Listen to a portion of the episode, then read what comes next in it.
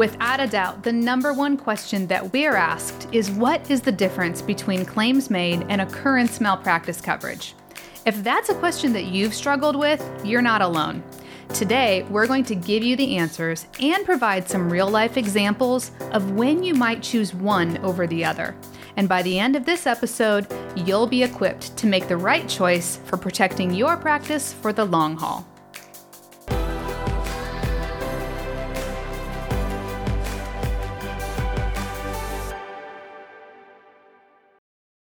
Welcome to Malpractice Insights, the show dedicated to helping healthcare professionals understand medical malpractice insurance and providing you with the solutions you need so that you can get back to the work of practicing good medicine. My name is Jennifer Wiggins, C E O of Aegis Malpractice Solutions, and I'm so glad you've joined us today.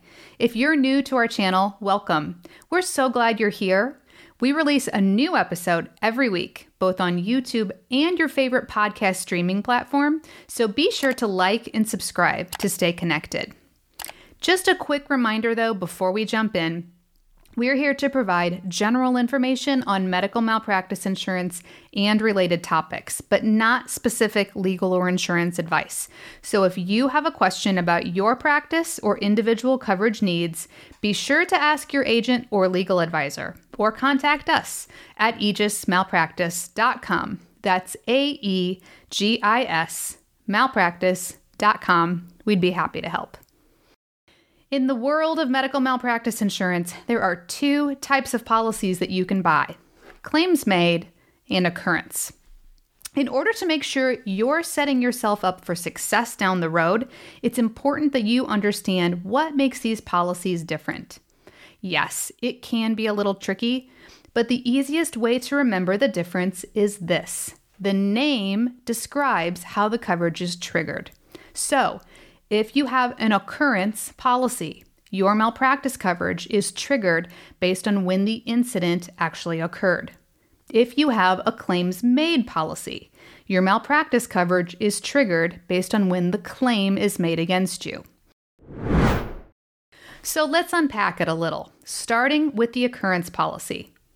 If you have an occurrence policy, again, the coverage triggers based on the date when the incident actually occurred, regardless of when the claim was filed against the provider. So here's how that works. A doctor will buy an occurrence policy on day one and then carry the insurance until the time comes when he needs to cancel. After he cancels the insurance, then he can actually just walk away. There's nothing else required at the end of an occurrence policy. There's no tail insurance requirement. We'll actually talk about this later. He can just move on. Those occurrence policies will then stay active and in force with that insurance carrier. So if a claim is ever made against him for patients that he treated during the years in which he was insured on the occurrence policy, those policies are then available for him to access for insurance coverage. Again, occurrence coverage triggers based on when the incident actually occurred. So, if a doctor starts his occurrence policy on, let's say, January first, twenty twenty, and then he carries the insurance for, say, ten years, and then he cancels it on January first, twenty thirty, that policy covers him for those patients that he treated for those ten years. Again, regardless of when the claim is filed, those policies are there for him. He could have a claim made against him during those ten years, or he could have a claim made against him later on. It doesn't matter. Those policies will stay active and in force with the carrier to cover him for any incidents that occurred during those years. The other thing that's unique about an occurrence coverage is how the limits are structured. An occurrence policy, each year that you renew it, retains its limits from the prior year. So when I'm explaining this to doctors, I like to use the analogy of books on a bookshelf. So for those of you who are watching here on YouTube, I'll demonstrate. For those that are listening, here's how it works. So you buy an occurrence policy year one. Let's say it runs January first, two thousand twenty. And then it runs for one year. So this policy would go January first, twenty twenty to January first, twenty twenty-one. And let's assume that this doctor buys a one million dollars, three million dollars policy limit. So once he buys it, then we'll put the book back on the bookshelf. Then the next year, you'll renew. This policy runs January first, two thousand twenty-one to January first, two thousand twenty-two. Let's assume you keep the one million dollars, three million dollars limits. So again, once you buy it, put the book back on the bookshelf. Then again, year three, you'll renew from January first, two thousand twenty-two to January first, two thousand twenty-three. Again, one million dollars, three million dollars limits. Put the book back on the bookshelf. Year four, year five, year six, and so on. And then if you ever have a claim made against you for a patient in, let's say, the year two thousand twenty-three, you simply take the two thousand twenty-three policy off your shelf, you open it up, make sure there's coverage, rip off a page, essentially pay the claim if necessary, then close your book and put it back on the bookshelf for the duration of your policy period. What's unique about the occurrence policy type is that these limits remain independent of one another. So you still have your full one million dollars, three million dollars for two thousand twenty. You have one million dollars, three million dollars for two thousand twenty-one, for two thousand twenty-two, for two thousand twenty-three, and so on and so forth. But for that one year when you had a payout in year twenty twenty-three, let's say it was a two hundred thousand dollars loss.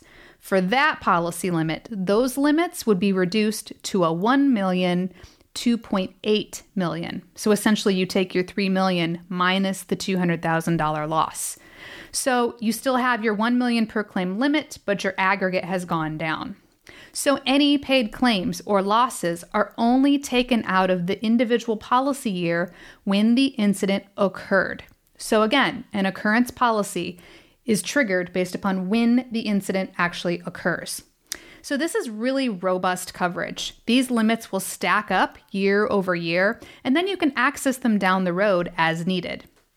Even if down the road you end up switching carriers or even moving to a claims made policy, these occurrence policies will stay active and in force with the carrier that you purchased them from. Now, let's switch gears and talk about claims-made coverage. So again, occurrence coverage triggers based on when the incident actually occurs, but claims-made policies are triggered based on when the claim is made against you. So here's what that would look like. If a doctor buys a claims-made policy year one, he would renew that policy year over year until the time when he needs to cancel the insurance. Once he cancels the insurance, he's not done. A claims made policy is really two policies in one. You have to carry the insurance while you're actively practicing, but then after you cancel it, you have to get a second policy, and this is called tail insurance. Sometimes it's also called an extended reporting endorsement, but most people just refer to it as tail coverage. Your tail will start at the cancellation date, and then it'll extend into the future for any claims that may be made against you after you've already walked away from that policy. So to see what this looks like, let's use the same example that we did before. So let's say our doctor starts his claims made policy on January first of twenty twenty, and then renews the policy every year until he cancels on January first, twenty thirty. At that time, he has to secure tail insurance. The tail insurance is really important because if you don't buy it, it's as if you never had any coverage before. So again, remember how this coverage triggers based on when the claim is made. So if you don't have insurance in place at the time that the claim is made, then you're not covered. Even if you paid premiums for all of those years before, it doesn't mean anything if you don't have that tail. The other thing that's unique about claims-made policies is how their limits are structured. So this is different than our occurrence limits like we talked about before. This is not going to be our bookshelf analogy. Actually, in this instance, I like to use the example of a rubber band and a peg on a board. So here's what that would look like.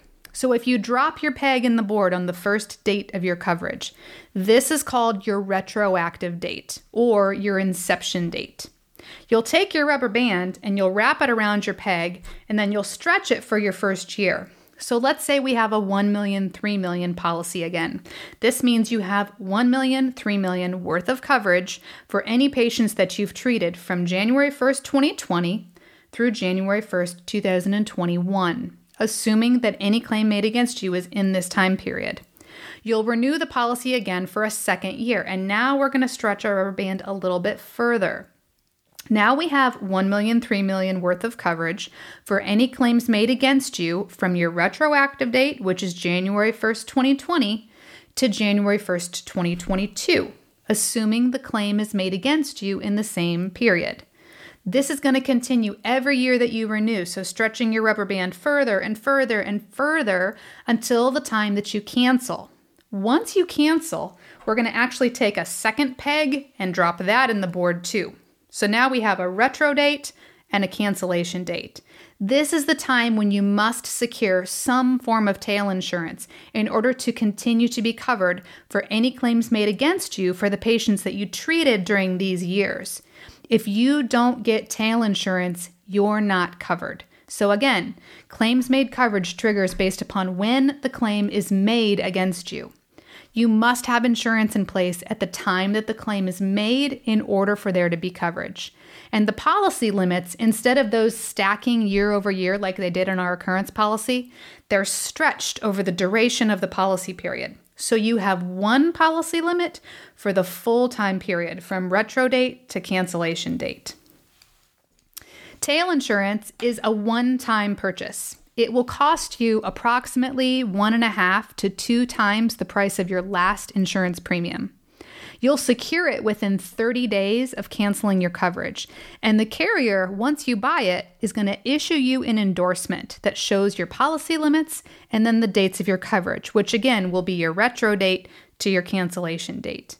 In most instances, doctors will either buy this on their own, or sometimes their group or their employer will buy it for them. You can also earn free tail insurance in the event that you're completely retiring from the practice of medicine or in the event of death or disability. It is possible, however, for you to defer the purchase of tail until a later date. Here's what that would look like. Let's go back to our doctor that started his claims made coverage on January first, twenty twenty, and then he carried it for ten years and he canceled it on January first, twenty thirty. If this doctor wanted to switch insurance companies, maybe he found one that has a better rate, maybe he's relocated and he has to go to a new carrier, he can actually ask that new insurance carrier to pick up his prior acts back to January first of twenty twenty. If the carrier approves, that means that they pick up that old retro date and carry it forward onto their policy. So now they will be responsible for coverage for any claims made for patients treated back to that original inception date. Then the doctor would just continue with this new insurance carrier until the time that he wants to cancel. At that point then, he'll either have to buy his tail, or he could continue and move on to another carrier, and the process goes on and on. However, at some point, he's going to have to buy the tail. That can't go on forever. So now you're probably wondering, all right, that's a lot of information. What's the difference between the pricing for these? Surely they're different. One's probably super expensive and one's not. Well, you're kind of right. So here's what that looks like. An occurrence premium is a little more expensive on an annual basis, but the rate is really stable. So you'll essentially pay the same price every single year for the duration of your policy period. A claims made premium actually starts really low, but then it increases in price every year for about five years until it reaches what we call the mature price. Once it reaches the mature price, you'll essentially pay the same price every year after that. As you'll recall, the occurrence policy does not require tail insurance. So while you are paying a little bit more on an annual basis, you don't have to worry about the tail at the end. Whereas the claims made policy is a little bit cheaper up front and it costs you less per year, but you do have to buy that tail at the end. So here's what that would look like. We actually have a side-by-side um, graph. So for those of you watching, I'm going to pop it on the screen for you. These are sample premiums for a solo plastic surgeon in Springfield, Missouri. For the first year in practice, you can see that the occurrence premium is actually twenty-five thousand dollars. The claims made premium is only seven thousand dollars. But for the second year, the occurrence premium again stays at twenty-five thousand dollars. The claims made will then jump up to fourteen thousand dollars. For the third year, the occurrence premium stays at twenty-five thousand dollars and the claims made goes up to eighteen thousand dollars. Fourth year, the occurrence premium again stays at twenty-five thousand dollars and our claims made premium is now at twenty thousand dollars. And the fifth year, the occurrence premium again is at twenty-five thousand dollars and the claims made has finally reached its mature rate of twenty-three thousand five hundred dollars. By the time the claims made premium reaches its mature rate, it's really only about five to ten percent less than the occurrence premium. And as you can see, these rates stay pretty flat from this time on until we reach the time when the policy cancels. And then at that point, if you're on claims made, you've got to get your tail. And you can see that the cost of that in this example is approximately forty-seven thousand dollars. For those of you who are listening, we've included the chart that we're showing here on YouTube in the podcast show notes. So go check it out if you'd like to see this graph for yourself.